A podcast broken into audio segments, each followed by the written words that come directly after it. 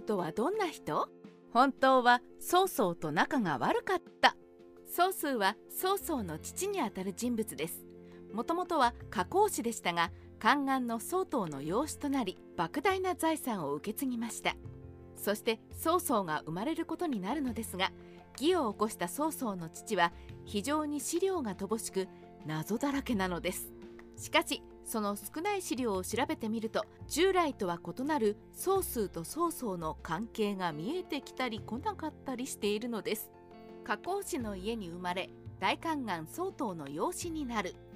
曹数はあざ名を虚構といいもともとは加工師の出身で加工トンの叔父であり曹操は加工トンとはいとこにあたると言われています。性格は親孝行でつつましかったので宦官の曹洞が見込んで養子としました。その後関東につき司令行為となり霊帝により大司能大古老に抜擢され西暦187年祭列と交代し参考の大尉となっていますが翌年には辞任しています。キャリアを積み重ねているように見える総数ですが目立った実績は何もありません。またこの頃の官職は全て売官の対象なので総数が有能で兼職を歴任したとは考えにくく売官ゲームに参加し官職を転売して離職に勤しんでいただけなのかもしれません。曹操との逸話曹操と曹数についての逸話はほとんど伝わってなくこれから紹介する曹万連によるものが唯一です。曹操は若い頃鷹や犬での狩猟を好み宝刀三昧で節度がなく口うるさい叔父がよく曹数に告げ口していた。曹操は口うるさい叔父を黙らせようと思い道で叔父に会うや表情を硬直させて口を歪めて動かなくなった。叔父が怪しんで何をしている？と問うといきなりお風に当たりました。と答えました。驚いた叔父が曹操がチューブにかかったとして曹数を呼んでくると曹操は平然と歩いている。お前チューブになったのではないのか？と曹嵩が問うと曹操は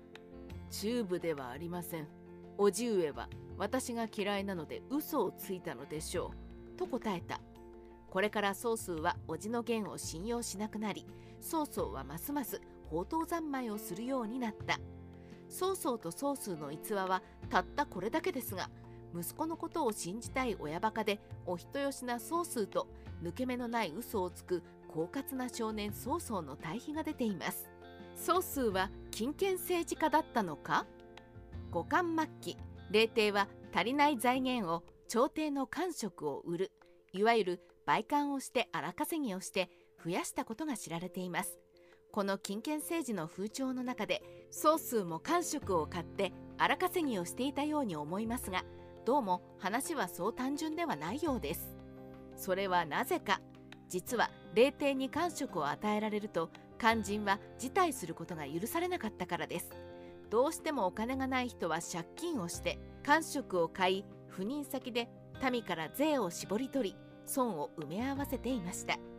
例えば清廉で知られた花大の芝直は清廉のゆえに300万銭の低価格で官職を売られましたがその300万銭もないとして拒否。さらに不妊を強要されると民に負担はかけられないと激しく乾燥した上で盲信から川に身を投げて死んでいます。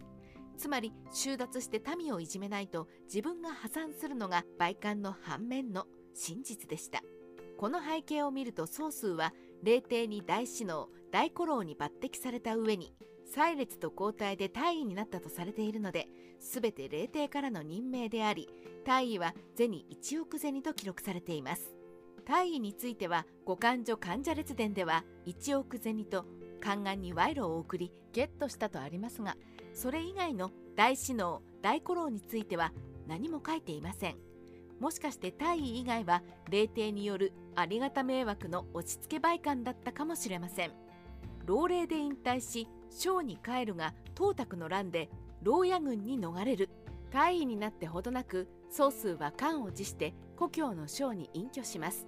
あるいは霊帝の売官ゲームに付き合いきれなくなったのかもしれません。もともと温厚で特日以外に取り柄がない人なら当時の腐敗した宮廷は苦痛でしかなかったと思います。しかし間もなく董卓が暴政を敷くと戦乱を避けより安全な徐州の牢屋軍に一族で逃れます。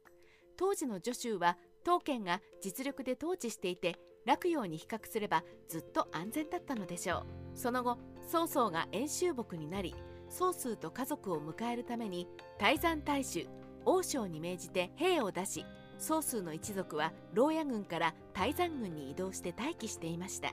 当県配下に襲われ死亡。しかし当県はどういうわけか数千の兵を派遣して曹数を殺害しようとしました。曹数の家族はてっきり王将の迎えだと信じて何も備えないでいると当県の兵は曹操の弟の曹徳を殺害します。異変を察知した宗数は裏手の柿を砕いて妾を脱出させようとしますが妾は太っていて出ることができません。宗数はやむなく川屋に逃れていましたが間もなく妾と共に発見されて殺害。一家は全て滅びました。ようやく到着した王将は曹操の怒りを恐れて缶を捨てて逃げ袁紹に投降したそうです。また御所では宗数の財産は馬車で100余両あり危険なので当県が都井の町外に命じて200機で護送していましたが町外は財宝に目がくらんで宗数一家を泰山の家県と非県の間で殺害し財宝を奪って淮南に逃げたとあります。曹操は当県のミスだと怒り遠州から出兵助州虐殺の引き金になりました。曹操と行動を共にしなかった曹数ここまでで曹操は宝刀者の親不幸だったものがやがて軍友になり若い頃の罪滅ぼしに宗数を遠州に迎えに来た者が当県か当県の部下の町外に殺害され親孝行はかなわなかった。なんと悲劇的な最後という感じになります。しかし五感所患者列伝によるとそもそも宗数は曹操が挙兵した時に同行を嫌がり一族を連れて牢屋軍に逃げたと書かれています。さらに宗数は大変な資産家にもかかわらず曹操の挙兵資金を出していません。武帝記では曹操は家財道具を処分して挙兵資金を作ったとあり義神瀬語では英治が家財道具を曹操に与えて援助しています。こうしてみると曹数は曹操にほとんど関心がなかったような気がしてきます。本当は曹数は曹操を危ないやつだと考え避けていたのではないでしょうか。事実は曹操が父親の身柄を確保しないうちに徐州に攻め込んでそれに対し当県が腹いせで曹数を襲い殺害したのではないかと思えてきます。曹数の子供たち曹数の子供の記載は乏しく名前も不詳な人まで入れると以下のようになります。長男曹操。次男宗品蘇教公。三男宋海洋帝公。四男宗玉。老領愛好不明不詳。宋安民父。五男総徳。こうして見ると結構いますがいずれも事実は伝わってなく曹操との関係も希薄であり宗品宗玉についてはそれぞれ宗金と宗貴を養子に迎えたという記述しかありません。古代中国では先祖を同じくする血縁集団が組織の基礎ですが曹操に関しては非常に疎遠な印象を受けます。これはやはり曹操と曹数と一族に何らかの確執があり曹操は曹氏の力を利用できなかったということなんじゃないかと思います。曹数の生涯。陽華4年135年頃加工氏の子として誕生。その後曹洞の養子となる。永寿元年155年長男曹操が誕生。中平4年187年祭列と交代し大尉に昇進するが翌年辞任。中平5年188年役人を引退し故郷小に隠居する。中平6年189年東卓の戦乱を逃れ一族と助州牢屋軍に避難。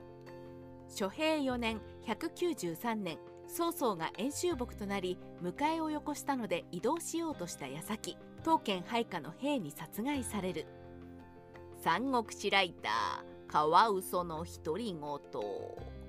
謎の多い総数ですがそこには曹操との縁の薄さも影響しているかもしれません。息子を信用せず曹操の挙兵に資金も出さず堂々もしなかった曹数。それは良くも悪くも彼が凡人で曹操の非常の傑物の才能を見抜けなかったせいか